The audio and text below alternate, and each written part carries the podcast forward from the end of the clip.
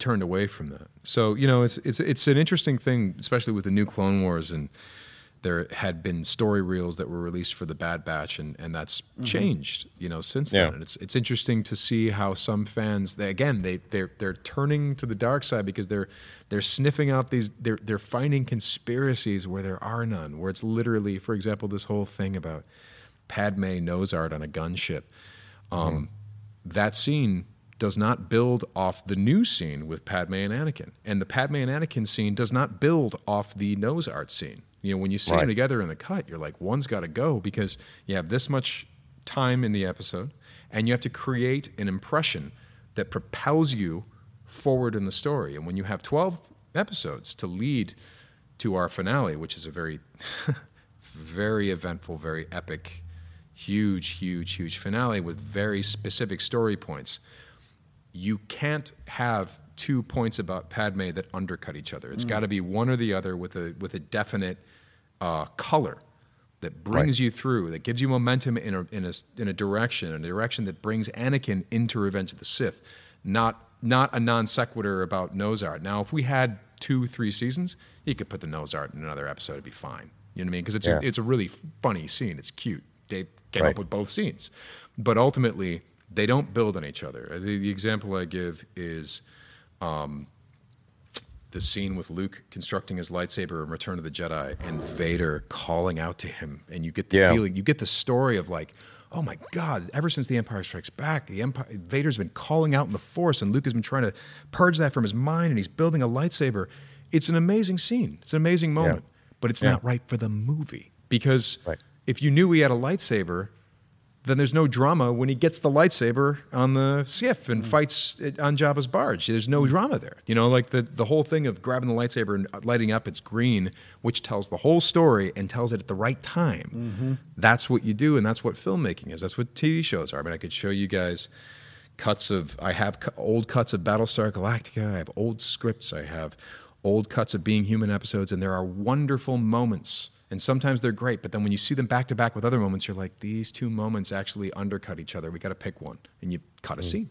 Mm-hmm. So it's just it's funny to me though that the fans, their own, you know, some of them, not not obviously not all of them. Star Wars fans are very sweet, but there are people whose own their own anger agendas. Um, they're, yeah. they're they're they're whatever is going on in their life is being channeled mm-hmm hardcore into these things, and they're seeing conspiracies and censorship where there just isn't any. It's just the filmmaking process, and they're getting what what I would love is for people to to look at that filmmaking process and become interested by it and be like, man, I'd like to do that, you know, rather than that's the you know that's the way it was and they're changing the intent. Be like, dude, it's not the intent until it comes out, right? And right. and if you don't understand that these two moments undercut each other, maybe that's why you have a different job and Dave has that job. Maybe and, and you're probably better at your job than than Dave is at that job, but he's actually better at you better than you at storytelling. you yeah, know what yeah. I mean? Yeah.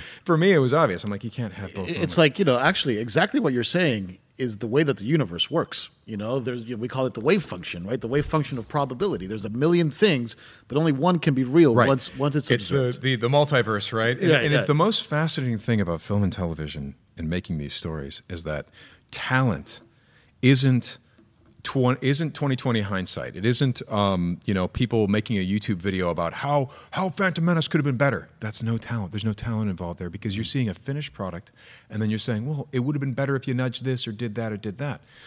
Talent is being on a set. There's money being burned. There's time being spent, and you have a limited amount of time, and you're you're going. The train is moving, and making more right calls than wrong calls when you're on the set. Mm. That's what talent is. You know, the, the actors, the directors, the producers that I've seen that pull off those moments, and you think it's so clear when you see the movie. It's got music in, it's got effects, it's all clear what it's supposed to be, but it's never clear when you're doing it. It's never mm. clear when you're making it. When you're making it, you're making the best calls you can make, and if you can make more good calls than bad calls, guess what? You're talented. You're good at this. Yeah. Um, but it's very funny. I've, I've definitely worked with people who were you know huge on uh, critiquing certain movies and say, "Oh, they mm. shouldn't have done that," or they I'm should have done this. that myself. I, I've worked with those people, and the moment you start writing something with them, or you start working on this, and you and you notice, oh, they have no idea what they're doing. You're good at critiquing a final product, but you don't know when you're in the middle of this. Your instincts are no no better honed than anyone's, and it's only experience in doing that that makes you better at making the right calls versus the wrong. I mean, when you work with less experienced directors, it's funny because they're so white knuckled and they're so afraid that they're going to make the wrong call that when you make a suggestion to them, they're like, no, no.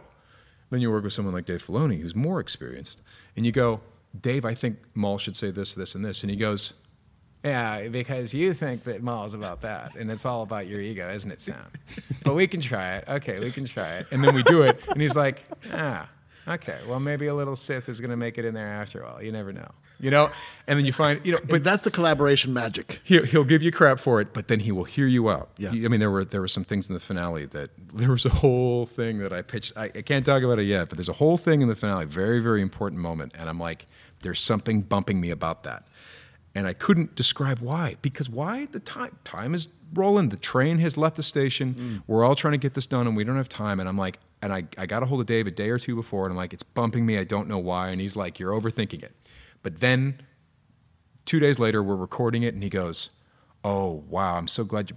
I was like, "It's like there's something there." Yeah, yeah, you're, it is bumping. What if it's this? He says, mm. and it was like a brilliant suggestion. He came up with a brilliant solution. I'm like, that is that's it. And I didn't know why. It was an instinct in the back of my head. Something's not right about that. It could be better. And then Dave nailed it on the day, and that's talent. Nailing it on the day is talent. It's kind of like you know you can sing as well as you want in the shower, but then you get in front of an audience. Can you do it? Maybe not. Yeah. you know? So look, unfortunately, we are also pressed for time. Sorry, sorry. You know, but Yeah. man, this has been amazing. I feel like we were just Um, getting started. I have one last question for you about about the DC Universe All Star Games, but before I get to that, hopefully, maybe you can find it in your schedule to come back after the Clone Wars finale wraps, and we can Yeah, chat some fun. more. And uh, you know, I'm sure you know we only got to two questions. So sorry Right. of the 3000 Well, thousand. no, I think man. we'll save it for next What is it? Wait, wait, wait, wait. The, the the delegation of the three thousand. That should be enough for your committee. is that what he says in the deleted scene when he tells Padme to go?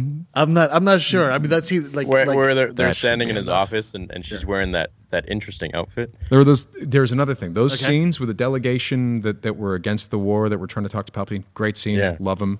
They don't belong in the movie, but they're great scenes. Right, right. Great pieces of Star Wars lore. But you have to make those decisions.